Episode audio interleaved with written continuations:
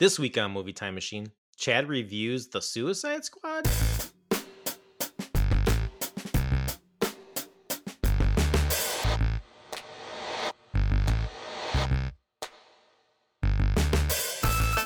Welcome to Movie Time Machine, your retro movie review podcast where we take movies from the past and relive them in the present. This week's movie, actually not a past movie, unless you count one week ago, the past but a newer film. I just want to give my quick take on it. Is the 2021 The Suicide Squad, released on HBO Max and in theaters on August 5th, 2021, has a runtime of 132 minutes. It had a budget of 185 million. So far, it's made 71.4 million in the box office. So about or not even a week or about a week since it's released. So at this time of this recording, and I have to say, I number one am not a fan of any of the DC movies. Um, overall, I think they're really bad. I've I've turned a corner, and I've in the past have made lots of comments about the MCU um, and those the quality of those films, and not liking them as much. And I've had to kind of backtrack on that. So a lot of those films are pretty good uh, for the most part, uh, really enjoying how they created that universe. But so far, DC has not done that for me at all, and I'm really I'm excluding like the the Nolan Batman films. I'm not counting that in this for DC films, um, because I think that trilogy is pretty good, um, especially for the time that it came out. I think it really kind of redefined what directors and storytellers and writers can do with bringing something from a comic book to film. But this version of the Suicide Squad, um, a follow up to the 2016 version, which I think tanked, and I had to go back and actually rewatch that one. Is like, is it as bad as I remember it being? And It is. I think it's almost unwatchable. It's just another generic action movie film which compared to the Suicide Squad that just came out in 2021, directed by written and directed by James Gunn, is amazing. And the cast is amazing too. We get Margot Robbie back. Uh, we have Idris Elba, John Cena, Joel Kinnaman, Sylvester Stallone as King Shark. Uh, Viola Davis returns, um, and many others. And again, I it just it just was on HBO Max as I was going through the app, and I was like, I'm just gonna watch this. Um, no expectations. I haven't seen any trailers on it and I'm gonna go in completely blind, arms crossed, kind of like, okay, entertain me. I was like, I'm gonna see how far I get, you know, not expecting to really enjoy it at all. And after 15 minutes, I had to take a break, but I was like, I could not wait to get back into the movie and see what was going on. I thought it was very interesting. It actually seemed like it had some cinematography to it. I think the writing was great. I think the characters were awesome.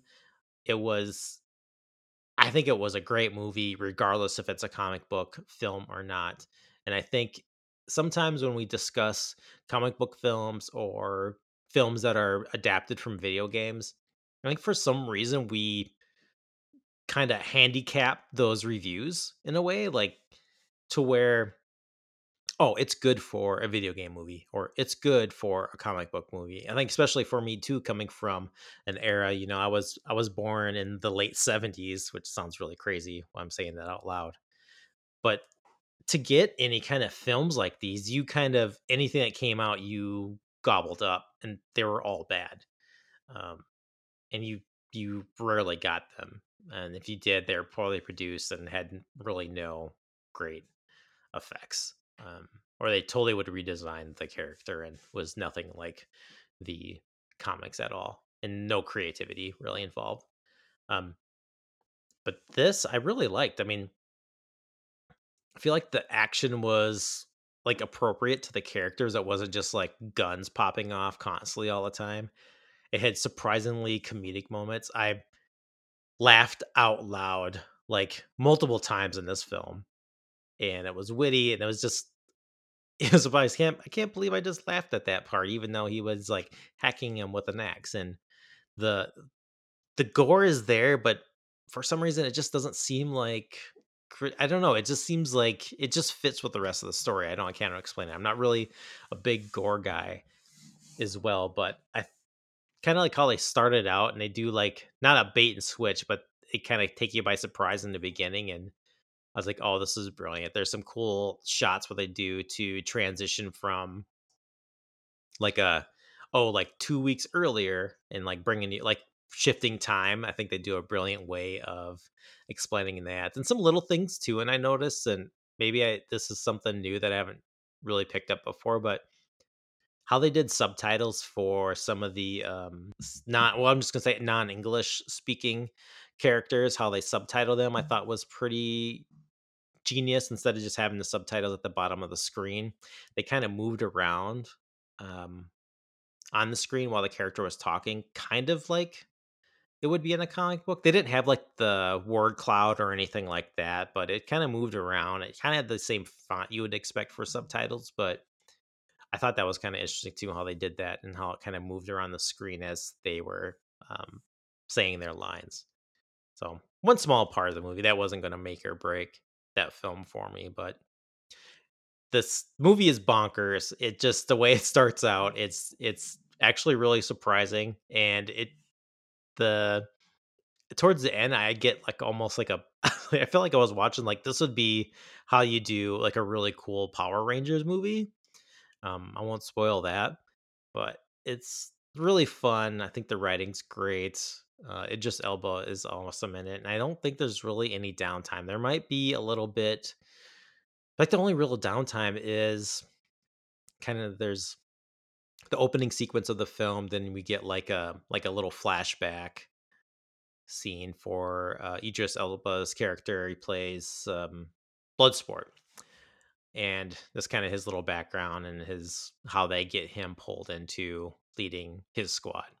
Right now, currently, as of August 11th, 2021, uh, IMDb average is a 7.6 out of 10.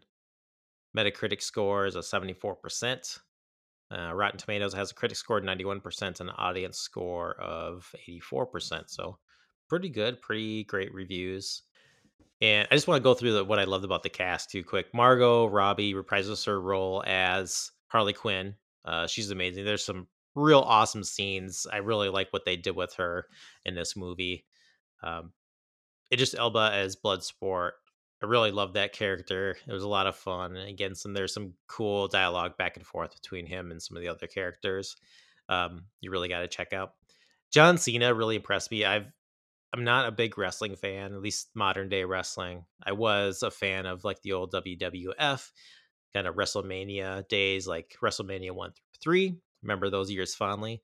But John Cena is just amazing in this role as Peacemaker, uh, which is going to be getting a full series on HBO Max. Uh, they just finished filming on that. So excited to see what that's going to be, uh, starring uh, John Cena live action. So really excited about that.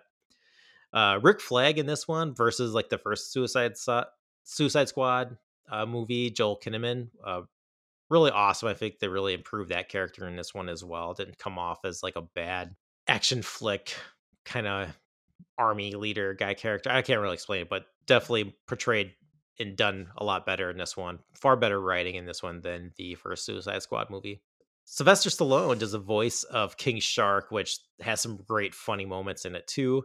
Obviously, not a lot of lines or dialogue coming from Stallone in this one, but the ones are just they're perfect and they're right on. Peter Capaldi as the Thinker, and this is another thing too. I think they've done really well in this movie is when they take comic book characters and they bring them to the screen and they don't make them look like goofy comic book characters. So I really like what they did with the imagery with the Thinker too. It's really great.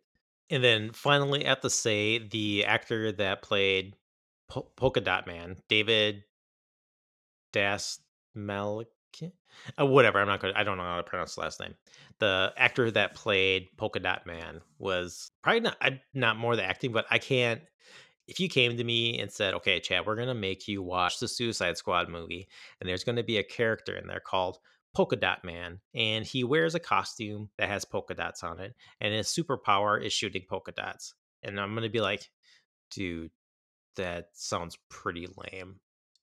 And I was just really impressed on how awesome they made Polka Dot Man in this, and that was a lot of fun. So, again, I think it takes a lot of uh, genius and creative writing to take some of these outside characters and make them seem like human and grounded in a way, but also dressed very just crazy comic book dress style. Yeah, I just think what James Gunn was able to do with this was pretty amazing. I'm really impressed. Um, outside of this being a comic book based film, it is awesome. And I want to see James Gunn do another Suicide Squad film and somehow start to bring in like interactions with um, some hero characters for some reason. I would like to see how that could be integrated as well. So, really love what he did here. It was really exciting to watch. Totally surprised me. Um, one of my favorite movies of 2021 so far. All right, that's it. I want to thank you for listening to this episode of Movie Time Machine. Just a reminder, you can follow us on Twitter at Movie Machine Pod, and you can email your questions, comments, and feedback to Movie Time Machine movietimemachinepod at gmail.com. Thank you for listening, and goodbye.